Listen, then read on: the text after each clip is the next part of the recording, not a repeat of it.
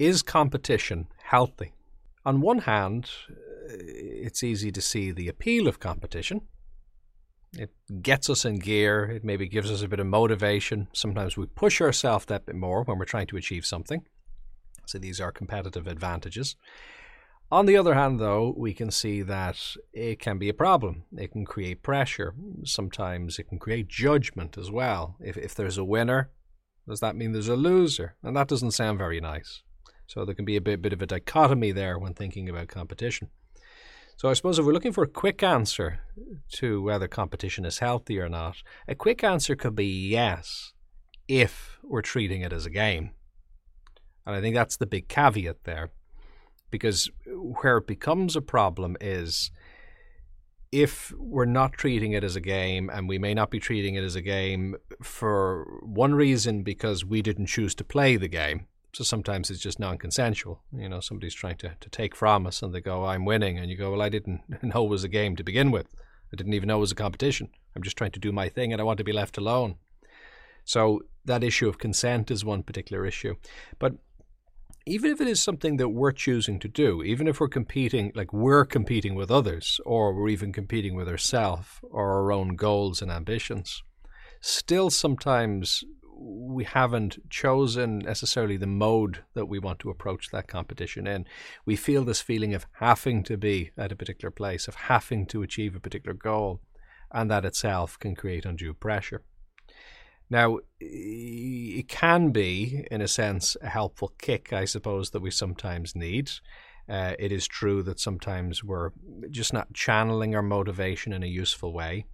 And therefore, to be able to say, okay, I need to have this competition with myself or with somebody else to be at a particular point. That can be something that gets us in gear.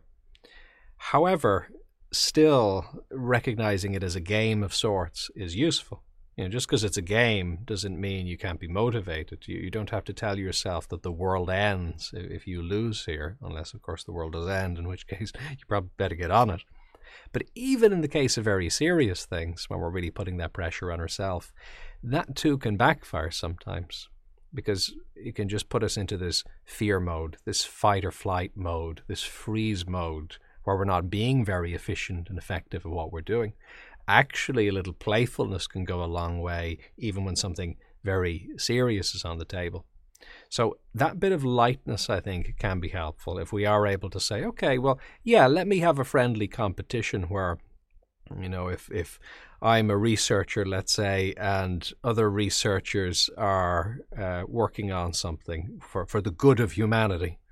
And I look at that, as I do, and I say, oh, I kind of like some of their research. I like what they're doing that maybe can inspire me to say, okay, it's not that I want to beat them because I genuinely want them to do well at what they're doing. It's it's really really good stuff that they're doing, uh, and also I can probably build on their research. I can reference them. They've done some great groundwork that I can then take forward in a different direction as per my specialization.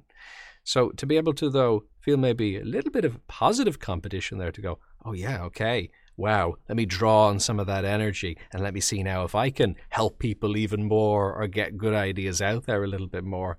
So that mightn't be the worst thing, but still, we're going to want to use it maybe consensually, purposefully, as a kind of a playful strategy rather than, oh no, I'm terrible and they're wonderful. And if I don't get to there, that, that that's probably not going to be that useful motivationally. So I think it's that kind of distinction is helpful. Another really important thing when we're talking about competition is that there are what you could call different currencies at play. So somebody might say, well, okay, athletically, I'm winning. But somebody else may not be playing the athletic game. They might like reading, they might like gathering knowledge. And at that game, in terms of that currency, they're winning compared to the athletic side of things. The athletic person mightn't care about that. Um, there are many, many currencies. Social popularity, how many likes you have on the social media platform of your choice, how many friends you have, how much money you have in the bank account. Many, many, many, many, many, many currencies, kind of infinite currencies, really. Now, truth be told, even for somebody who values a particular currency, even that person has many currencies. We, we don't always use one marker for our own self worth in a given moment. There are normally several during any given day. However, we'll tend to see that we average where our priorities lie tends to average around uh, certain specific topic areas. So again, like things like fitness or things like education or whatever else it might be. And again, that's not necessarily wrong, but where the caution is is is this question of equivalence. So if we are very very good at something, but we happen to be in a community or by chance with a group of people who are very good at something else, the problem is is we can have this feeling of losing the competition just from the get-go and that can be very very challenging then for us because we just you know if we don't feel we can compete you know if if everybody else is great at basketball but you know we're we're just able to play the violin it, it's going to just seem like a complete non-starter and the problem is is very often we see other people deriving some sense of self-worth from the thing they're good at and then we forget that they are actually maybe particularly skilled in that area, and we falsely or wrongly think that we need to be too in order to have worth, and that can create a whole host of problems. So, considering that question of currency, I think, can be a really interesting thing to do. And it's a good reflective tool anyway in your life. What is your currency? What is it that rightly or wrongly you use as a kind of a stand in for self worth? you kind of externalize your self worth and you go, well, if I'm good at this, and it's interesting because you know that that when we talk about basing self worth on something, that can sound a bit negative. You could say, well, you know, do I need to base it on anything? Uh, know you don't. By the way, is the answer. You can just be you and feel a sense of love and respect for who you are and for other people too, by extension, without needing it to be based on these particular metrics. But sometimes it can be a little subtle because what we can do is we can say, well, being kind to other people, that's my metric for my self worth. So, at a glance, that might sound better than something like money. You know, say, if I have enough money, then I'm worthwhile as a person. You know, most people would on the outside go, mm, maybe that's not the healthiest. Okay, if you want money, fine, but you know that shouldn't be a marker of your self worth. We maybe want to take a different strategy there. But if somebody said, well, kindness to others, that's my metric for my self worth.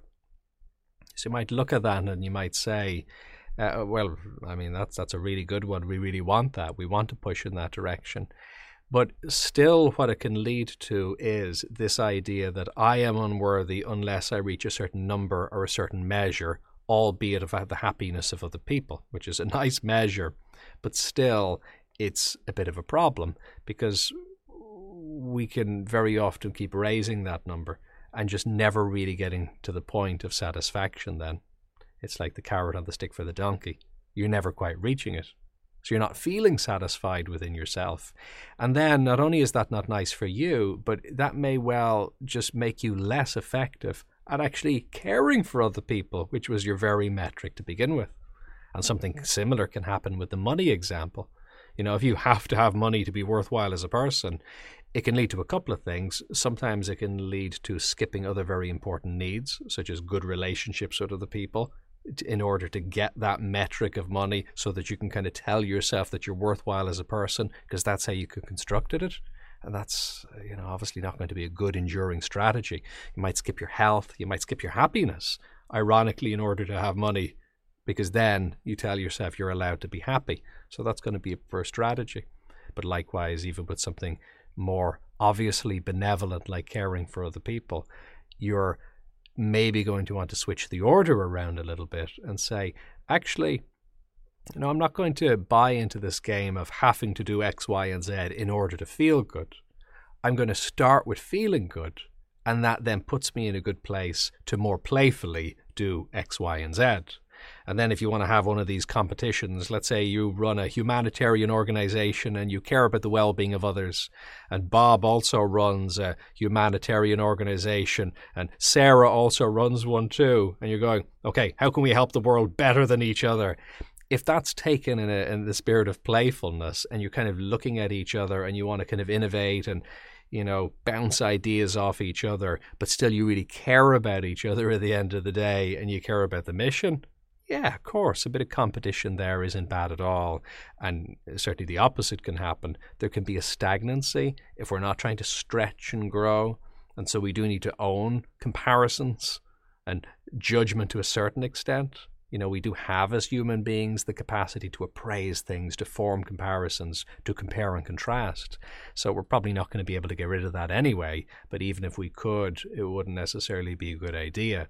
Better instead is to take that and to own it, to use it in a respectful way, to say, okay, do I care about something that actually matters?